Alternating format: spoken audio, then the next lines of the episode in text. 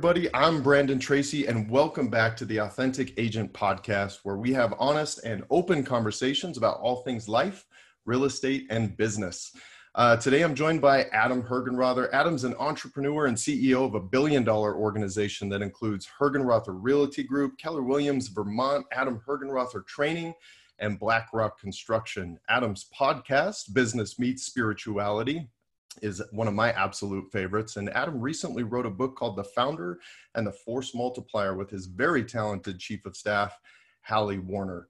Um, we're going to be talking about failure today. And for many of us, failure can be a debilitating experience that attacks our confidence and can limit what we truly can achieve in our lives. So, today I want to take you on a journey through some of the stages of Adam's career. And instead of highlighting his successes, we're going to talk a little bit about some of the challenges and failures that Adam has experienced and how he grew from those experiences to break through each stage of his career to build an incredible life and business. So before we get started today, subscribe to our podcast on Apple Podcasts, Stitcher, Spotify, or where, wherever you listen to your podcast, like The Authentic Agent on Facebook, and follow along as we release new content.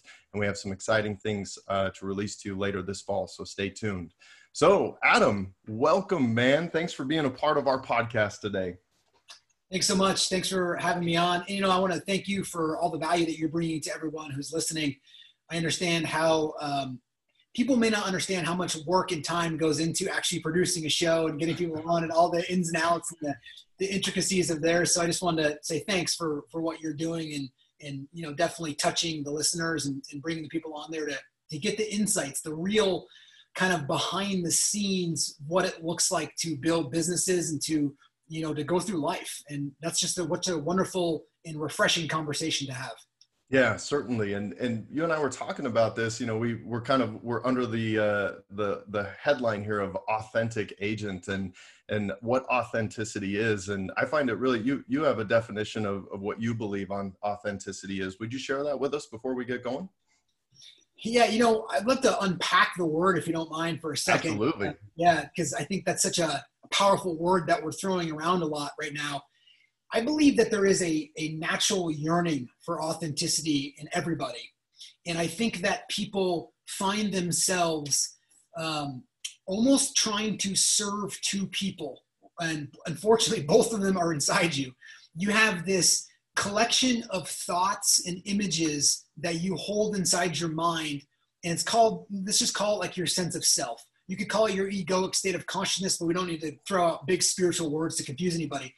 So we all created this, this sense of self that really is just a collection of thinking and a collection of thoughts and pa- uh, based on past experiences that we're spending so much time and energy holding on to every single day of trying to meet the expectations of this image that we have inside our head. And what people ultimately, when they feel this itch or this drive or this energy that kind of starts overtaking them, they, what really they're feeling is this drive to be authentic, which is this drive to move away from this collection of thoughts and images that who I think I am to really allowing this individual inside you, who you really are, to howl. And I love using that word because if you think about a wolf, a wolf's nature is to howl. And we all have these natures about us. And being authentic is allowing that howl to come out.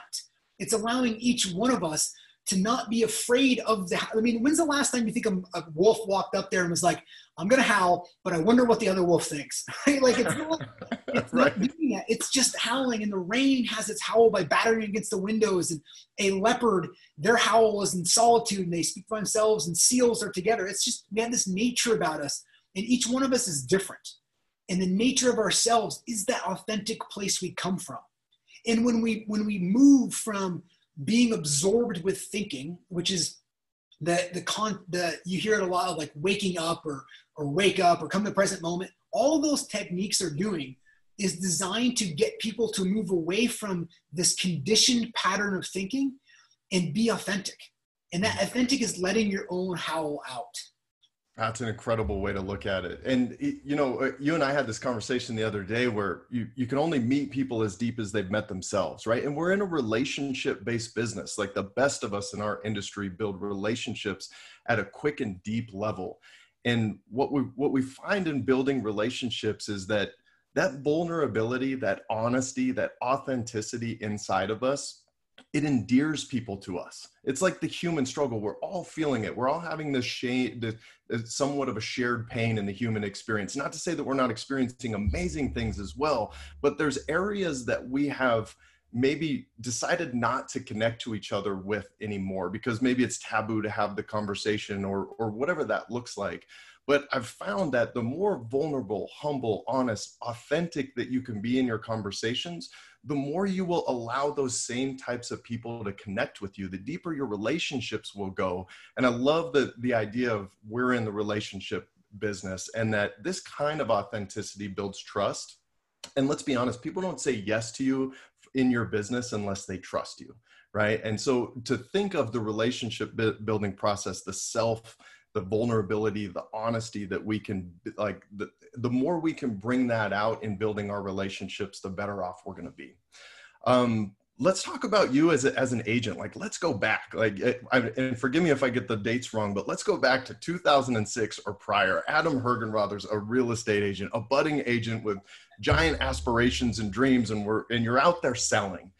Um, you know this is where a lot of us are a lot of the listeners are right now where did you fail during this time? And and what emotional challenges did you go through in the early stages of your career when you were selling real estate? Well my my entire career has been a collection of failures that you just succeed from. Right. You literally just it's one failure after another but you keep you it's like you just you fail but it's like pushing you forward right? You know i think it's important when i was in um, when i was in college i had a friend freshman year who was in college but wasn't in college. He like lived in my dorm room. But did, maybe some of you guys know some of those people who just lived for the experience of in college, but actually wasn't attending. Maybe college. some of you were that person, yeah, right? Exactly. exactly. and um, his father owned a car dealership, and uh, I think at that point I had like maybe like call like a thousand dollars in my bank account. I didn't have any money, and um, he he came to me one day and he said, "Hey, you know, I think if you throw in five hundred dollars and I throw in five hundred dollars, we can I can buy this car."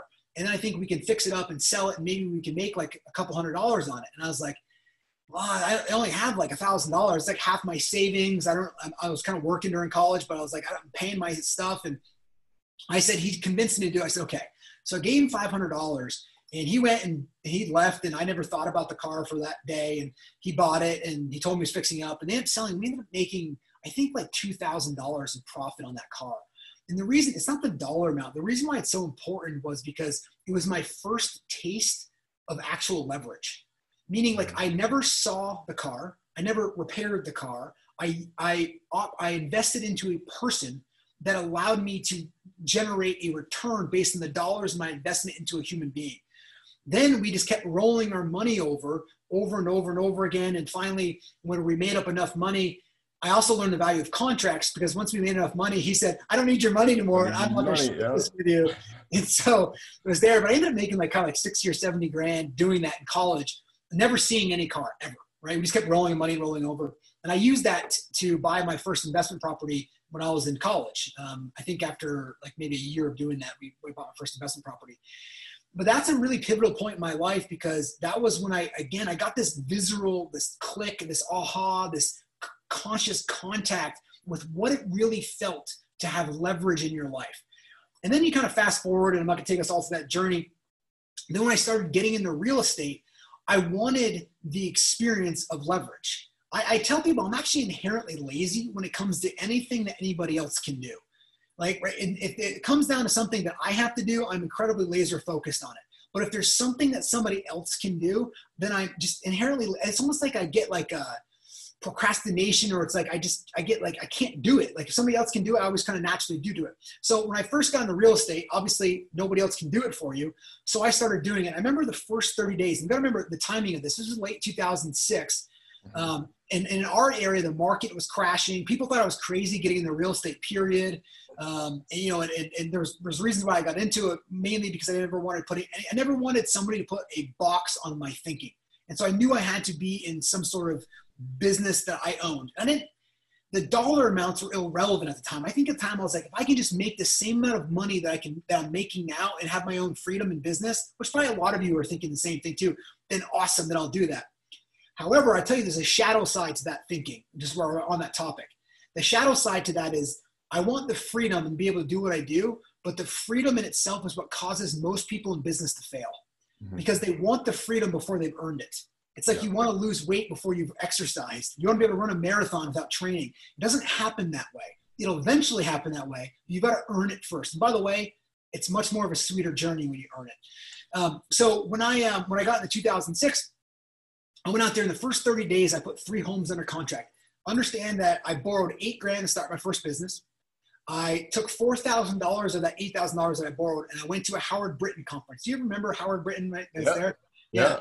And I remember going there, in the first like hour that I was there, I was like, I've got so many notes that I'm ready to go. Like I remember thinking like 20 million was such a huge number, and I live in Vermont and we have more cows and trees than people. So, you know, that was to me was mind blowing. I'm like, man, if I could just do that, how my life would change and be amazing. And man, money would just make my life so incredible. And I just, I saw them up there on stage. I was like, they must be living this incredible life. And I was just so envy of, of that and just, and so driven to want to be them. Right. That's why I love authenticity. Cause I was so, I was like, wanted to be them up there. And uh, so I wait, came back and I just put my head down and uh, I teach this to our team now. And sometimes people remember or forget that I actually sold real estate. But when I, when I did, I, I, I put three homes under contract. I remember walking into the the town meet the, the the meeting of the office that I was in, and people came up to me. It was like the first time I saw anybody. I didn't have an office in there. I was working out of a 400 square foot apartment, um, so I didn't have an office to go to. I remember walking in the office meeting. People were like, "Hey, what'd you do?" And I actually thought that I did something wrong. I was like, "Well, what do you mean?" They're like, "Well, how did you?" Because you know they celebrated my names on their three pendings the first month or whatever it was, and they're like, "How how did you?" Do that? I'm like, "Well, what do you mean? How did you put three homes in a contract?" I go, "Well, is that wrong? Is that low?" And they and they go, they're like, no, that's like incredible. And I'm like, it's kind of like naivete. You just don't know, you don't know. And I said, well, then what did you do last month? And I just remember asking that question and they started rattling off. And, and I started just thinking about what I did. And here's what I did I just made a pact to myself that every single day I was going to get an appointment. And it didn't matter. I, w- I was never an agent that said, I'm going to lead generate for an hour. And as soon as I'm done an hour, I'm going to stop and then do something else. I just made business became my sport that day right? I became like I was not going to stop until I got an appointment. And did I do it every time? No, but I just I you know I don't understand. People go they come up these times and go, hey, I just lead generated for three hours, like it's awesome. And I, I go, great, did you hit your goal? And they're like, well, I didn't quite get it. I go, then why'd you stop? This isn't a celebratory of an hourly thing. This is you have a goal and you have a task to go after, then do it. And so I just held myself to that standard internally. This isn't nobody else putting the pressure on me at that point. And so I just went out there and did that. And then um, so kind of fast forward. And I think that's an important emotional part that people need to realize is they need to be able to hold themselves accountable in those early stages, in any stage, but in those early stages to change the pattern of how they think to basically make it results oriented and not some time oriented aspect of their building of the business. Any thoughts yeah keep going? Yeah, absolutely. Because we talk about this all the time. It's like we crave this autonomy, right? We crave the ability to be self-governed, to to own our own day, and and that's what attracts so many people to real estate in the first place, right? Is this idea, this this dream of what that would look like, and then we get here and we realize having that autonomy in the absence of self accountability um, means nothing. And and for a lot of people, they get caught in this in in a spiral, so to speak. They start to put they, they start to put their daily expenses on their credit card. They start to learn bad habits. They start to surround themselves with other people who also have those bad habits, right? Just the social people in the office that come and go to the class and like to talk a lot, and then they call that work. Well, the work is the hard part. The work's the heavy lifting. It's the discomfort. It's the learning of new skills. It's the failure and evaluation and the repeating of that process. And if you have that in you if you have that desire that inspiration you're back you know for some of us for me it was back against the wall have no choice right? Got to make this happen. If you have that in you everything is here. Like everything you saw on hgtv or facebook minus the you know like the, the sensationalization of it but all the opportunities are here, but not without that self accountability, not without that drive to show up for yourself, for your family, for your future every single day. And that's where we're missing. And I think the part that drives me the most crazy about this, Adam, is it's a choice, right? It's a choice that we make. It's a conscious choice to show up for ourselves and our family every day. Why do you think we struggle so much in this industry with making that connection because the data is there. The failure rates for agents is astronomical in our in our industry. Why are we not making that connection to the opportunity that we truly have? Well selling real estate isn't isn't you know microbiology where you have to go to school for a long time. It's, it's not hard to understand it. It's hard to execute on what you have to do and I think people get into real estate because the barriers to entry are very low, considering the income potential that you can make, and that attract that excites people. And so that somehow they equate that the fact that there's a, a barrier to entry that's low equates it to making it easy to make money. Yeah. And I think people just naturally have this impression that I don't have to work as hard or, or I'm going to work hard. I think people have a different understanding of what work hard means when you're working for yourself. I put in 10 to 12 hour days for seven days a week for three and a half years. Just as wait a minute, hold, hold on, say that again.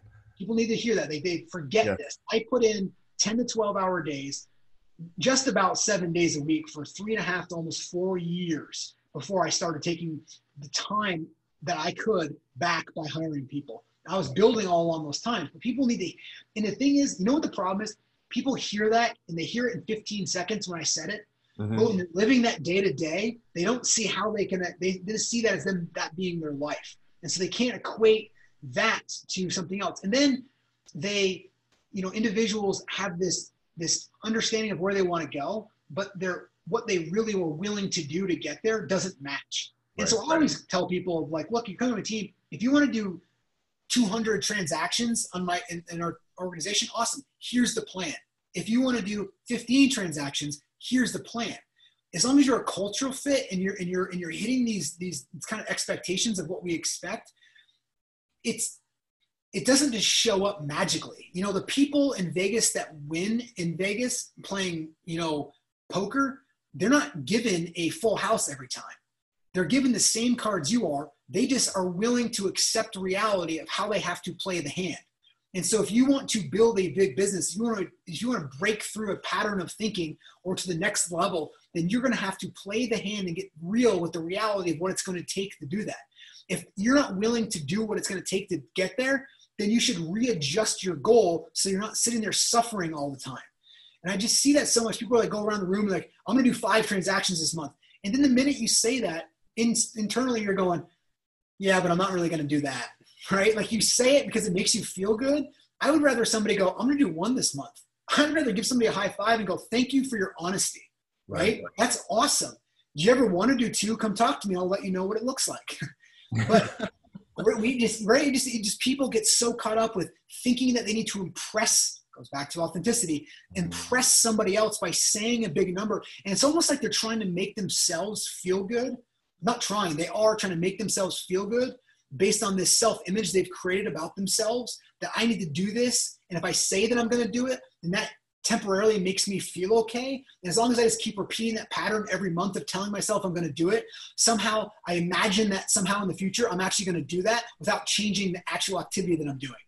that's yeah. the thought pattern that people go about without actually stopping and realizing thinking plus action equals results change any two of those equations, I don't care which one you change first, it'll change it. It goes positively and negatively. If you want to go, if you want to lose weight, the action that you have to change is most likely eating less, right? Then you can change it. Then if you're change, if you start eating less, it changes your thinking around food. Maybe you go, oh, I actually didn't realize I don't need this much food, right? If you change your thinking first, if your thinking goes, I actually don't need this much food, and then you actually follow through with that action, guess what you change? The results. Either one that you play with first will change the result. The same thing goes back on the other side. If you're if you're really healthy and then you start eating more food, and then your thinking goes around to creating more food and, more intake, you're going to gain weight. So it's the same thing in business. It's just you have to change your thinking or your actions in order to change some result that you've gotten clarity on that you want to actually change. Absence of any of those, it's not going to magically appear as a present underneath your Christmas tree. Yeah. So what was your biggest challenge as an agent during that time as you as you started to learn this? Like whether it's whether it was emotional or it was a skill set issue, whatever it was, what was the thing you had to break through to to the next level? Yeah. You know, at that stage in my life, hubris drove me and that were and honestly proving to myself drove me and proving to the world that I could do this drove me. And That's so true. there was fire in there that it was all about I need to go prove to the world and to everyone else that's looking at me that I can do this. And so that was a it worked. that was a tremendous amount of accountability. Where I always call it the mercenary approach. And you could build a million dollar net income, multi-million dollar net income being a mercenary. I'm not saying it's right or wrong. You just get to decide how you want to build your organization. If you're a, if you want to build a mercenary where it's like no holds bar, you're gonna have a certain culture, right? And mm-hmm. you, you get to decide what it is. But for me, that was there and that worked, and that's what drove me was proving to the world. And I also had this belief because I think we're so ingrained to think this that if I get a house, then I get this next house, and then I get this car, and then I can travel here, and I get this vacation, and I get this amount of money in the bank, that somehow by having these external things that a like I'm gonna all of a sudden feel differently. Like it's like they're gonna inject me with juice of energy to make me feel good because I have these things. And I think for me, as I went through this stage over, over these three years of really doing that, I got to a point when I remember this conversation. I, uh, um, in fact, somebody just asked me about it just a, an hour ago, um, where I I had this goal that I was going to make five hundred thousand dollars in income, and that was like from the beginning. I was like, if I'm making five hundred thousand dollars income, this is going to be like the end all. Like people are going to bow down to me. Like I'm going to be a hero. Like it just you know it's everything. Like everything you can imagine. Like I'm going to be like a god, right? it's so funny to even say it now. But anyways, like it's so when that when when I had this, that that's what was my north star. Like it drove me, and so I was driving for that. And then I remember I actually I, I made somewhere right around that three years in. Right, I made this tremendous amount of net income. And I went and had dinner. I was having dinner with my mom, who's the most unassuming person in the world, could care less about money, care anything about fame or any of that stuff, right? And I was like, hey, you know, I I made you know this amount of money this year, and she, and and I was like waiting for like her to like bring a present out and like like bring a band in or something along those lines to just be like and just to celebrate this. And she's like, "Oh yeah, that's great." And in that moment, I realized that people just don't care. Mm-hmm. that people just don't care, and it, it made me actually depressed because it, what happened was I realized the path that I was on was leading me nowhere I wanted to go, and I didn't know how to get out of it. I just knew that this path was not for me everything about this linear life. You get a house, then a picket fence, and then you redo your kitchen, then you get a dog, and then you have a baby, and you have this, and whatever it is, like that's gonna make you happy. And I realized, like, wow, it actually made me worse because I realized by accumulating things and hitting these external goals that ultimately it I realized that's not a path to do it. So then I go, well, is there a path? and we see this with billionaires. We see this with people, celebrities who kill themselves, who have seemingly everything because they can't get out of their own head of thinking what happens is they thought that by getting this that they were going to feel awesome and this is what we're all after is juice we're after mm-hmm. joy and, and, spirit and happiness and energy and chi whatever you want to call it it's inside you and so when they accomplish just about everything they wake up and realize like i don't know how to actually make myself happy so therefore i'm going to hit the destruct button and that's what people do until you realize for me and i get it because i was at that point not suicidal thoughts, but I was at the point where I was like, wow, like what is life? I just really went inward instead of outward. When the seeker is always seeking external, they will seek forever and you'll never satisfy that. When you seek inward, you'll be exposed to a world that is ultimately the one you're looking for. And once you realize that, then you become a fierce competitor in the business world because you no longer are, are, are doing it for the reasons why you were before and it, and fear doesn't paralyze you. It's still there. It just doesn't paralyze you. Challenges are lighter. They don't they don't tackle you, right? All that stuff. And I couldn't say it like I can now because the you know back then, but that's ultimately what happened. And so I just at that point in my career, I made it. I made a conscious choice mentally that I was going to do everything inwardly, and that's that's been my journey for the last 13 years. That's incredible. I, you know, I've, I've heard this or read this somewhere, and I, I feel bad that I can't cite exactly where it is in the moment, but confidence and happiness exists at every income level, right? Every single income level, confidence and happiness exists. So it's like it, the idea of, of constantly trying to have more, make more, you know do whatever that is is like of, of course we have so many examples of it in the world today where that's not the we even have people on these pedestals way up there screaming back down the income ladder going this this was not the way. Like stop, whatever you're doing pivot right now. This was not the way. And yet we're not listening right? Like, we're, why are we not listening to people when they tell us that? Well, I'm going to go a little deep here, so hopefully you can go follow me on this. Um, well, here's what happens when you create this self identity that we talked about earlier. You you get absorbed. You get absorbed and just you you you're so involved with your thinking that you are your thoughts. The first thing people need to realize is that you're not your th- you're not your thoughts. You're just you're the one who observes them. I'm, not, I'm gonna leave that alone for a second to answer your question. But you're not your thoughts. You're just you are the one who witnesses. Like a cloud is not the sky; it's in the sky. A thought is not you; it just arises in consciousness. Okay, yeah. so um, when a thought comes in there, the mind now is in control of your life. You think you're in control, but the mind is actually telling you what to do and you and you're listening to your thoughts and you you mistake that the, the description of the thought for life it's like it's like it's like you're going to a restaurant reading the menu thinking it's the meal. The menu is not the direct experience of life. Your thoughts are not real. They're just a thought. Show me a thought. Where does it exist? It's not it's just energy. The nature of the mind we talk about nature of people the nature of the mind is to generate thoughts. That's what it does. The problem is, is we've started listening to the thoughts, then we become the thoughts. And so what happens is the mind has you, right? The mind is has you. And so it says, oh, Alice, right? Hey, if you go and make this amount of money, man, you're going to feel really good, right? And then you go, oh, yeah, you're right. Thank you. And you start planning your entire life about going after whatever your mind just said. Then what happens is the minute you get it, the minute you actually achieve what you the mind said that was going to make you happy, for a moment, the mind suspends itself. It's almost like it doesn't know what just happened or what to do next.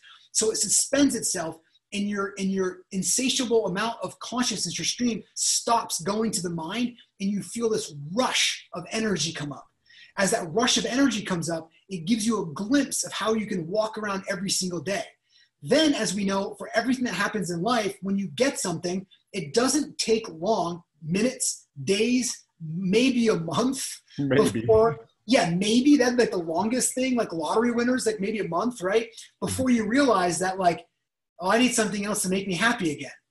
And then, then you go, but I know who can make me happy. The mind can. So you go back to your mind, you who's in there, there's a subject object relationship. You go back to the mind and you say, Mind, I'm not feeling really happy. And your mind goes, You need to move. You need to move cities. And you go, Yes, you're right. Thank you. then you go move, and for four months, you're just ecstatic and you're excited. And the same pattern happens again. So it'd be like having a best friend who's sitting there squeezing your arm and you're going, I feel all this pain, and your and your friend goes, Do you want me to show you how good of a friend I am? And you go, Yes, and it loosens up your arm for a second, and you go, Thank you. See, what a good friend. It loosened up its arm. Yeah, it's the friend that's squeezing you. in the first place. In the first place. Yeah. So that's why people get so absorbed with the mind and their thinking patterns is because they mistake life for thoughts. They become the thoughts. Then, as we all know, the minute you have a thought, you have this little sister called feelings that just amplifies everything. And it's not, sometimes you got a feeling and then thoughts. majority of it, 90% of the time, you have thinking first that then just elicits this tremendous amount of feeling that happens. And you go, see everything, and you follow all of that. So nobody's actually living their life until they realize that I'm not my thoughts, that I'm not my thinking. And so you separate yourself, you move back. That's why people are using the word in business mindfulness. Mind and people are, are, are trying, and I get it, it's great. Mindfulness is, is just you realizing that I've been listening to my thoughts my entire life. And that is a that is a very scary moment for people because it's the moment they face themselves with going, every single thing I thought about myself isn't true. It just isn't true. Yes, thoughts are relevant or irrelevant. They are helpful or not helpful. Like you're, but they're still fake. Like for instance, if you said, "Where's the play button on this recording?" You have to. That's a thought. That's not real though. That's a thought. Then you go and you actually hit the play button. But that's a useful thought. But the thought itself is still is not real. The thought itself doesn't click the play button. The thought itself is not the play button. It's just not real. It's just a thought they're useful. And you and I using communication right now, we're using thoughts. It's useful. It's useful in understanding and in, in working through the world, but there's a shadow side to it. And the shadow side is when people become absorbed with their thinking. The minute they become absorbed with their thoughts, it's over. They're gone. They're suffering their entire life. There's moments of happiness, there's moments of these things, but the minute they become absorbed their thoughts, you will suffer your entire life. And that's the fear, the anxiety, the reluctancy, the depression, Anger, like, jealousy, yeah. stress, all of that. Those emotions, right? And then we live in those, and then we let those guide our activities and our choices every single day, and it's a spiraling effect. And we find ourselves complete. You know, a year goes by, and you find yourself looking back. What happened? Like, where am I? Who am I? What happened to me? Right? It's yeah. It's incredibly deep, incredibly deep. Let's let's pivot a little bit. Let's let's move out of the agent phase. You you have incredible success. You you start to you start to get this kind of income, and you realize, okay, that's not where happiness is. Um, but yet you stay on the business journey, and you start. I'm assuming you start down the path of, of leverage, and you develop a group, a team. And at the same time, and I'm guessing somewhere around 2011, you you launched KW Vermont. This stage of your career is a graduation from where you were. How did you get there and what were the new challenges that came up? Yeah you know you have you have this we all have this form practical world that we're living in. While we're here we have to play in it. And so there's there's there's that. So when you're when i when i decided that i was going to make this world that i'm playing in about business and about people and this is really important because people miss this I basically took all of 2010 was kind of my really jumping off point. Now I'd started dabbling in leadership. I was reading leadership books. I was I had coaches. I, I was doing all of the stuff that a lot of people were doing. I was, I was getting into it. I was learning about leadership. I thought I knew about leadership, right? I thought I knew about all this stuff, but little did I know I didn't know anything. And I still don't know anything. But the uh, the thing is when I when I got there, I literally realized that I needed to learn about myself. And then I needed to learn about other people, how they operate, how they move, how they what makes them tick. You know, I love I, I use a phrase now for everything that you know leaders today know just about just as much about their inner world as they do about spreadsheets and bottom lines. Mm. And that's just the, the mentality that i took in 2010 so i literally spent near $100000 in a year on investing into education about myself. I would i took every five different Tony Robbins events. I went and studied NLP. I studied psychology. I studied DSM criteria. I went and met with Bain Henyon, who was doing, you know, RS at the time and find out what every vector really meant. I just did everything to learn about me and about the process, about all that stuff. When I gathered all that information, I just inundated, I immersed myself in this for 18 months. And that hasn't stopped, but I really immersed myself. Then when I actually felt I had a collection of things, I then went and started paying to go teach everywhere. And it's funny because people forget this phase that you go through. I literally, when I mean paying, like I would, I would say, I would call up a, an office and say, "Hey, can I come teach?" And they said, "Sure, come teach." I'd have to pay for my way down there. I'd pay for my hotel. I'd pay for anything. I wasn't paying like the actual place to teach, but I was doing everything else and teaching for free, essentially costing me money. And I did this for like three years and just nonstop teaching, nonstop immersion in it, just learning and doing all these things until eventually you start adding enough value in your teachings that people then start compensating you for it. But the reason why I bring that up is because during that, that, you know, and leadership is a never ending journey, but during that kind of initial phase, I made the decision that I'm all in on this. I'm all in on succeeding through other people in business and in real estate specifically, we see this in all businesses, but in business, what we do is we think we have a business, but what we have is we have an individual who's there, who's the CEO, the rainmaker, the owner, whatever you want to call them, lead, lead agent, who is literally doing everything. They're through their sheer will and drive, they're making things happen. And then they just happen to surround themselves with some employees that are taking care of the messes that they're shaking. That's the mentality. And people go, why have a business? Why isn't it, why isn't it working like a business? Well, because every model and system and tool is designed to support you, not to support the business. And so you don't even know what you're doing. People just are cleaning up all of your messes that you're making. So when I realized that, what I realized is I had to go and change my thinking that it's no longer going to be building a business around me. I was going to build a business around models, systems, and tools and those models, systems, and tools where then we're gonna, I'm gonna put people in to use that to amplify and build a business. I'll give you an example. A college basketball team, right? Duke, for instance, won like four or five championships in like a 12 or 13 year phase. The first championship they won to the last championship won, how many players were the same? Zero. Zero. right?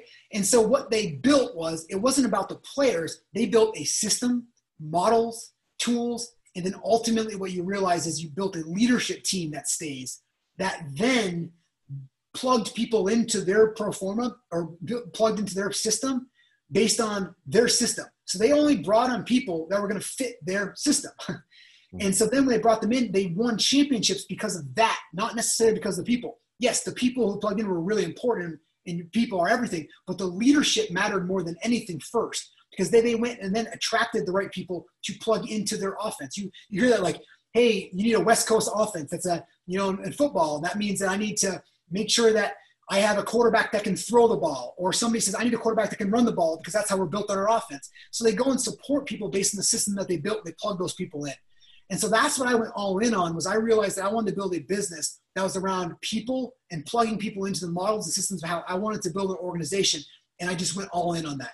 And there's a there's a there is a phase for about six to 18 months where it feels like you're failing every single day. Okay, right. Where it feels like I'm in the middle of the forest and there's I can see six inches in front of me and I don't know how to get out. And, and you're a little below, you're two feet from the side of getting out, but it's so thick in there, you don't even know which way is left or right. And that's honestly where people go, it's just easier for me to do it myself. And then they don't realize how further down the path it was. So when you want to go into leadership and building business, you have to commit wholeheartedly with everything you have that I'm going to succeed through other people because it's humbling, it's hard, you have mistakes, people do things that are crazy that you wouldn't even imagine. And then you have to still support all of that from behind by succeeding through that. That's the transition people need to make. That's incredible. And you know, as you started on on this phase with the team leader conversation that we're having, you went through a couple of things that stood out to me. One is understanding people, how they tick, how they work, how they feel, what's their emotional responses to the challenges of our industry. And for a lot of leaders at this stage, they they have to understand the importance of empathy you have to seek to understand people and how they operate and how they build relationships and what they're you know what is the average agent's pitfall that they're going to experience? What's their at what what's the challenge that basically every real estate agent is going to experience? And then how can i through systems tools resources and culture help them overcome those challenges quicker than i did you know as a solopreneur or or whatever it was? And then you bounce right into teaching and we talk about this in our in our business all the time. I love teaching I think teaching is such an important part of the journey of growth because it creates mastery. It forces you to understand how to articulate complex ideas to other people. And that is an incredible skill to build because that helps you in expectation setting for people in your business, for your next client, whatever that might be. But you're forced to become an elite level communicator when you teach. And you, eh, in the process, at the same time, you master the content and you improve on that content. Um, so that that phase i love to hear you say that because in my mind i'm going yes i love this part because that journey i think people get caught up in the idea that that journey is not serving them monetarily in the moment but they don't realize the massive value that it has to their to their internal being to their skill development to their communication and to ultimately their career. And of course in our industry we just do not measure success in our industry in days weeks months or quarters. We measure them in years and sometimes in multiple years at a time. Yeah. um, it, will yeah. take it'll take five to seven years. I've started a lot of businesses and built them. It takes from scratch it takes five to seven years to build any business you know yeah. even doesn't mean they're not profitable. I'm talking about really even when you just start off right away with with hiring people and building the business at you know at this stage you can use money and your checkbook as a weapon.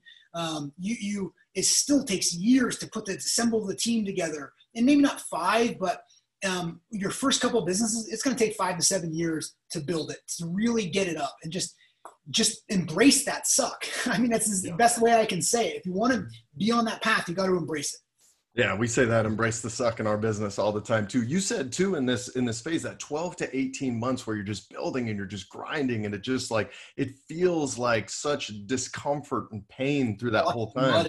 Yeah, it, it but uh, is it safe to say though that that also exists in in every stage, the agent stage, there's a there's a there's a phase where you might have to bring an immense amount of effort right what you lack in skill you have to make up for in effort during that time. And and that takes time the, the compounding effect of of your work. Like gary keller says time over task over time right? Success is sequential not simultaneous. Like it's one thing to hear these these little quotes right? They're powerful quotes but to live them to experience them for the like you said in the beginning the 10 or the 12 hours a day it's different when you're experiencing it and it's 10 hours a day or it's 12 to 18 months. Like we want that instant gratification vacation, man, right? Like, give me my success. I've been doing this for a month. Why am I not rich yet? And I think that it's it's worth saying that you have to temper that ego, that mind that takes you there, that says I deserve, right? And you have to get into the to the growth aspect of this. And I love following your journey thus far because you you, you can see it. You see it in in your language and your passion, your energy. And I, I've said this even about myself to a much lesser degree, of course, is that my business and my life has grown in direct proportion to how much I've grown as a person, as an individual. And that journey is important for people to understand that that is not like that, that's not separate from success, right? That's part of the journey to success, that inner work. Would you agree with that? I mean, that, that is success, yeah. right? Success yeah. without, you know, without fulfillment is ultimate failure in life, right? And I think, um, I think you said something beautifully that um, and I just want to touch on when you're an agent, single agent, and you're struggling, you're hand to hand with the struggle. Meaning you are knowing that your energy, you know where you're at, you know what you're pushing, you know what you're doing, you know how much energy you're putting in.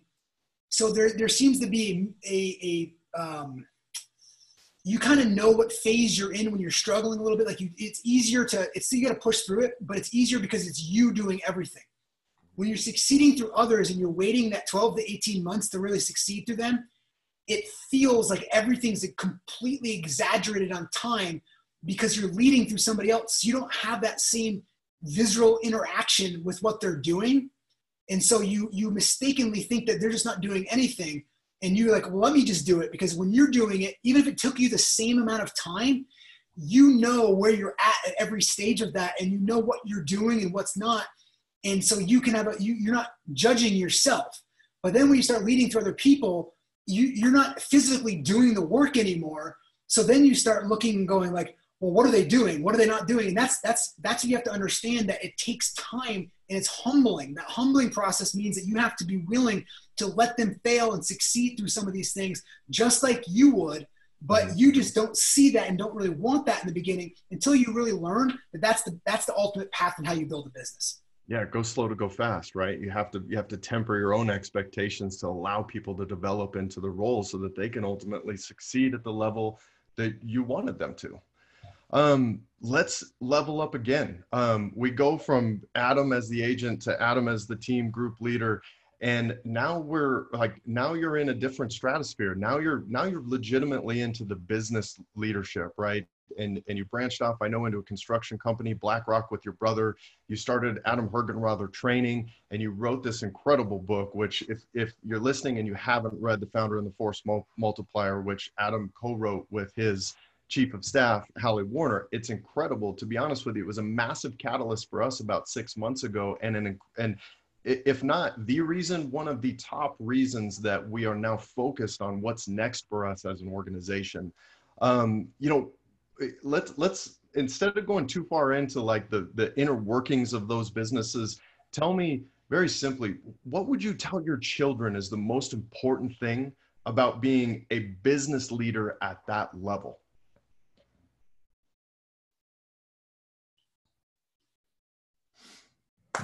That self leadership precedes leadership. What do you mean by that well, it's a fancy way of saying that you have to, if you want to play at that level, you have to be able to attract that level of talent. Wow. And in order to be able to attract that level of talent, you yourself have to be somebody that people want to associate with.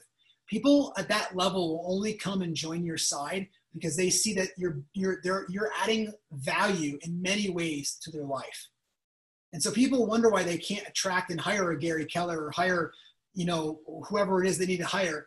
The larger you become, and I don't mean wealthy, that's a byproduct of it because I said before you should mention this is the as you as you gain more income you start using your income as a weapon and so you mm-hmm. can bring on people but those people will only stay if you're naturally raising their lid. And the thing with leadership is leadership is all about changing your perspective and your in your level of thinking, or you can say it deeper, just changing your level of consciousness. What that is, is that when you you as a leader need to create a path for other people to be able to think differently. The only way you can change that way that you think differently is you have to first cut the weeds through it. It's like if you took a big corn maze, I know that you love, there's probably tons of corn in Vermont, but we have these massive, and probably where you are too, you have these massive corns and we have corn mazes. And what somebody comes in there and they cut a path to allow you to walk through the corn so much easier. Your job as a leader, and what it does is people don't even realize this.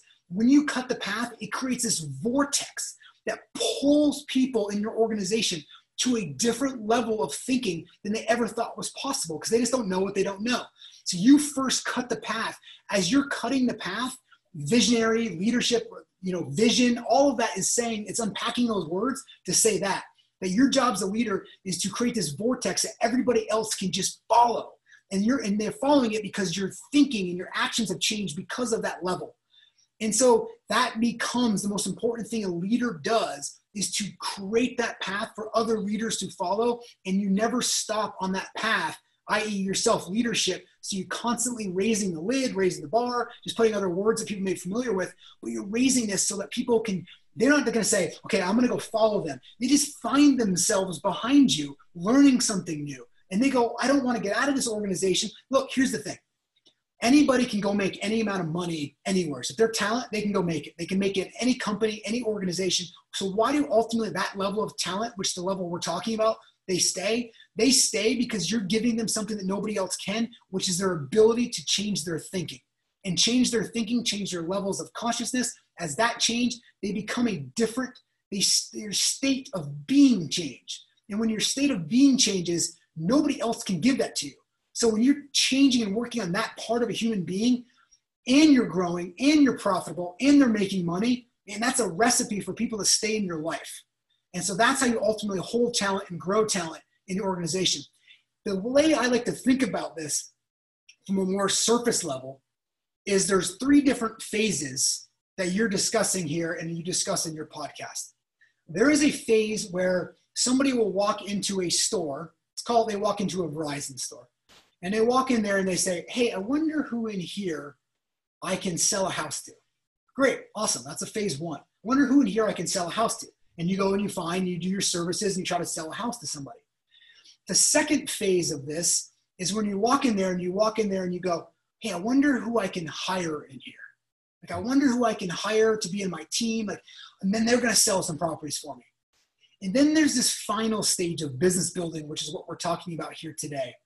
And that's when you walk into the store and you see it and you go, how do I buy everything? You buy the store, you buy the leaders, you buy the employees, you buy the product, you buy everything. And that's the phases of level of thinking as you all walk into that same store. That's incredible. And and forgive me if I if I botched this, but what I'm hearing is almost the same concept going through these three stages. It's personal growth it's it's growing as an individual. It's challenging yourself as an individual. You and i had this conversation with with our coaching around that like and this is a misconception i think a lot of people have that being the leader is the easy part and it's the exact opposite mm-hmm. right? Because because success through others comes with a whole nother set of challenges right? It's not the absence of challenges in leadership but the hardest part is doing your own internal heavy lifting right? Dealing with those things progressing as as a person as an individual as and then ultimately as a leader and then a business leader. That internal work is not easy. And i think a lot of people get into you know this whole life coach idea. It's fun and you know i'm working on myself and rah rah. Okay the idea is fun to think about. The work the actionable work is really really quite difficult and and to me it always feels like people have a hard time making that leap from from whether it's agent to business owner or business to business leader. Um what, what do, why do you think that is? What why why isn't it just something that everybody can hop right into and do? Well i, I think they're not ready for the inward journey that it takes to do it. And they and, and you got to understand there's there's a lot of people who are amazing individual contributors and there's a lot of people who are leadership and one's not right or the other. In fact, individual contributors in the sports world make a tremendous amount more than the coach does, right? right? So it's not about money. It's about what ticks you, right? It's about what your nature is. And I look for the people that are in leadership may not be the, the highest individual contributors. In fact, most of the time they're not. That's the mistake people make is they go, there's an agent on my team doing 60 transactions. I'm going to put them in leadership and then yeah. fail miserably. That's because they're an incredible individual contributor. Then what you do is you figure out a way to support them with leverage, get them an EA, get them a personal assistant, get them, you know, whatever leverage they need to make their life easier. When you're building a real estate business, the, the, the, the question you always ask is, when people are coming into my world, am I making their life easier?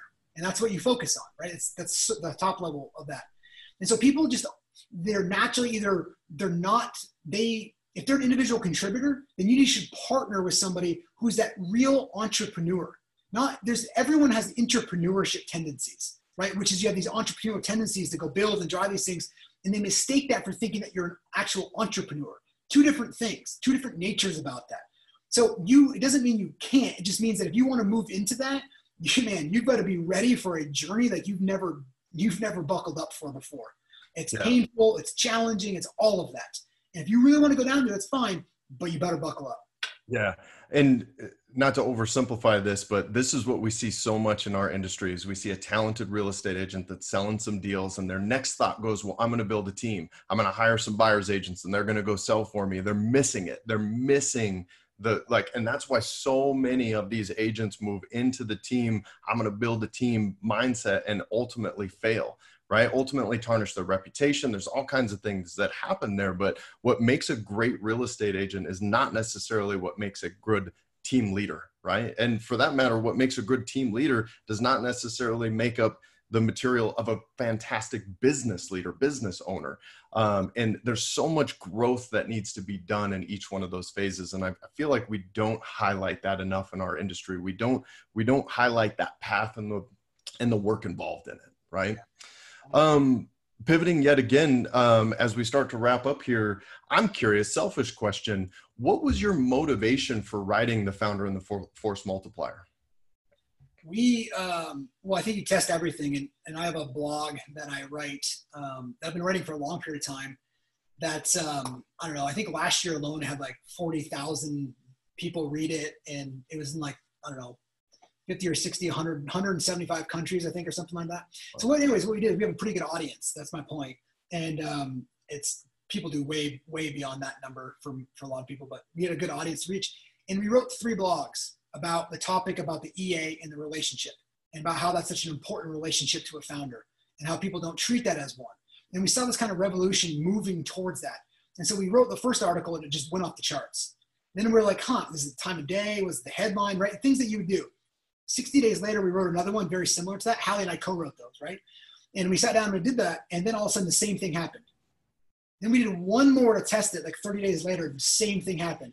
So we said, clearly there's a need for communication around this. Yes. And it just it, so we tested it in the marketplace. We tested it out there, and we came and we, and we wrote the book. And it's it's been awesome to see the the conversations and the emails and and and kind of how it's helped people uh, really understand the importance of a force multiplier in your life and what that does for you.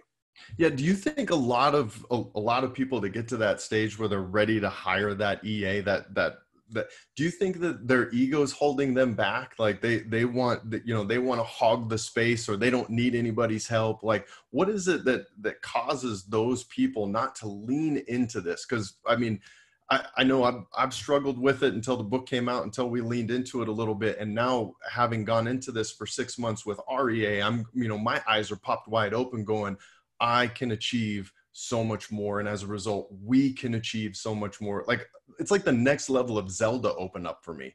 What what why are people not leaning into that? Why is the average like you know middling mid-level agent not taking that step or business owner not taking that step i think naturally people put energy and time on what's going to make them a quick dollar so they put their money that they have into sales or some sort of lead generation mechanism without actually taking care of the supporting part of it Mm-hmm. And so people just go, well, I don't really need operations. I don't really need support. I don't really need an accountant. I don't really need a CFO. I just need people to go sell. And that's just a, that's a backward level of thinking. Because yeah. if people are selling, then who's going to take care of them selling? That means it falls on you and your job ends up becoming much more, they don't get the value that they see. So as, a, as in real estate or any business, you have to have the operational foundation to support growth.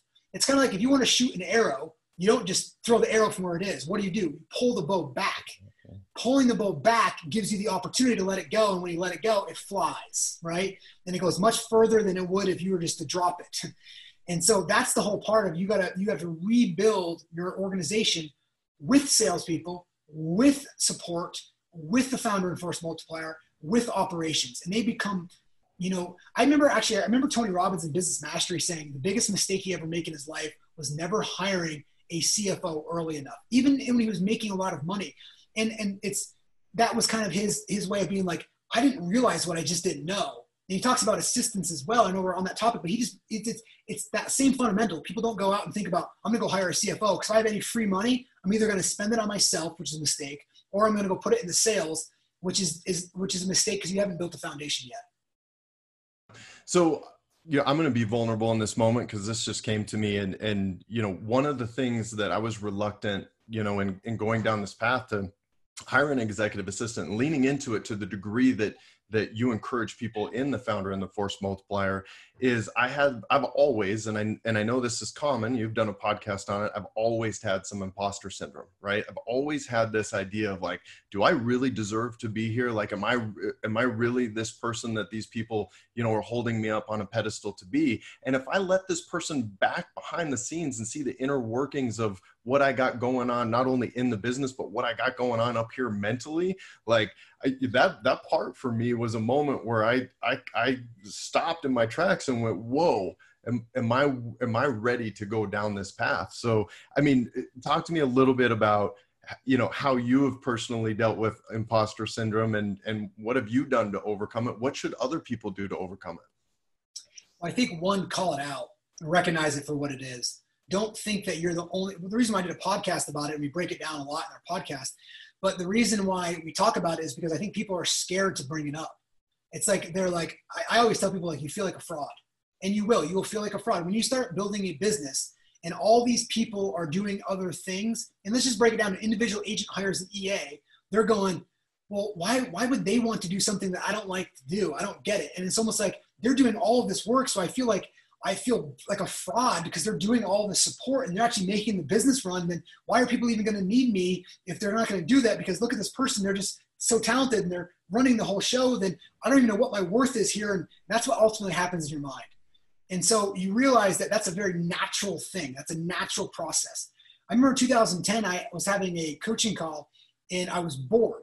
I actually had built businesses. I was, I was starting, or 2011 maybe, somewhere around there. And um, I remember I, I, was like, man, I don't even know what to do. And they're like, you feel like a fraud, don't you? And I go, yeah, I do. I'm succeeding. I'm making money, and I'm just, I'm not actually digging the ditch. Like I'm just watching them. And they go, yeah, you know what? Now your job is. And I go, no, please tell me. They go to go grow yourself. Mm. And that's ultimately what you realize is that is your job is to go read a. Actually, what they told me is go read a book. Your, your actually job is to go read a book for six hours tomorrow, and then take that information and go raise your team up now some of the best advice that I ever got, and I've never I've never lost that, was like, okay, now your job at that level that you're playing at as a leader is to go raise your own lead, self-leadership, right? That's why you raise it. That's why you create new pathways of thinking. And you recognize that nobody else can do that at your level. It's you don't look, it's not that you hire people smarter than you for what you're doing. You hire people smarter than you for the job they're doing it for. When you hire a people mistake that. When you hire a CFO, the CFO is so much better and so much smarter than you at being a CFO. When you hire a force multiplier or EA, they're so much better at it than what you're doing. So give them that opportunity. Nobody's saying that they're better at what you do, which is lead the company. Yeah, that's an incredible way to put that. So as we wrap up here today, I've got two questions that are a little off topic that I want to close with today. And and one is if you could wave a magic wand and change one fundamental thing about the entire real estate industry, anything at all, but that one thing would have to benefit both agents and the clients, what would you change? Agents and the clients. Um, you know, the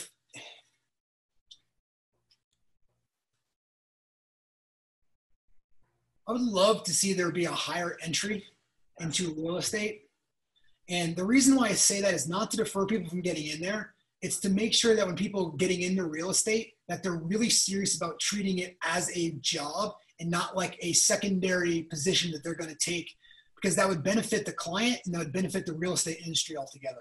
I love that answer, and I secretly was hoping that was going to be the answer. I'm not. I'm not. I'm not even going to lie because I, I so wholeheartedly in my soul agree with that. And not because I, I don't want people to have opportunity. I want everybody to have opportunity. But you know what I've always said is I want to walk in a room, any room with any professional, doctors, lawyers. We love to make that comparison in real estate, but I want to feel like I belong right i want to feel like our industry is a respected industry that it's respected by by our, our professional peers but mostly that it's that it's respected by the consumers because they deserve it. And we should hold ourselves to a higher standard. And we should be proud of that that that the fact that we're doing so. Um, so I, I, love that i love that answer. Um, you know last question here uh, relevant to the to the day and and you know without getting political in any way do you see the pandemic or the 2020 election having an impact on the real estate industry it'll have an impact. What that impact is, I don't know. Kind, yeah. Yeah, I, I, think I know it's kind of like a safe answer. I do think that the next, I mean, we're filming this August 19th. I'm not sure, sure when it's there, but I will say that the next 90 days uh, will be very strong. What and then based on majority of economists or financial advisors or analysts that I'm seeing is nobody really quite knows what's going to happen after these next 90 days. Yeah. I think that I think real estate will stay strong for those who make it their job and are doing everything they can to be in relationship and add value. And then whatever happens, you'll always have a you'll always be in business because you're the one who's serving the client, serving your employees, serving your agents at a higher level than anybody else is.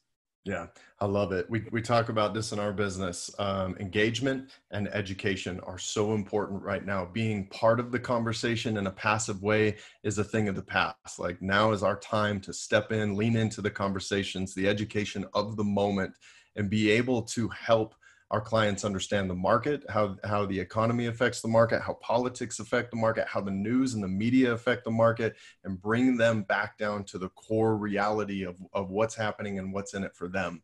Um, so I, I love it. Adam, Thank you, man. Uh, really appreciate you coming on. You're the epitome of authentic agent. And, you know, when you agreed to do this, I thought, my goodness, this is going to be a fantastic conversation. So selfishly incredible day for me. For listeners, I hope you got a ton out of this conversation. If you haven't already, go check out the book, The Founder and the Force Multiplier by Adam Hergenrother and Hallie Warner. And also, uh, my favorite podcast uh, of the day right now, certainly climbing the list of, of my top five at this point, is Business Meets Spirituality with Adam. He shares the stage there with Hallie Warner as well. Adam, thank you, my friend. Thank I you. look forward to the next time we get to have this kind of conversation. Me too. Thanks, everybody. Do well.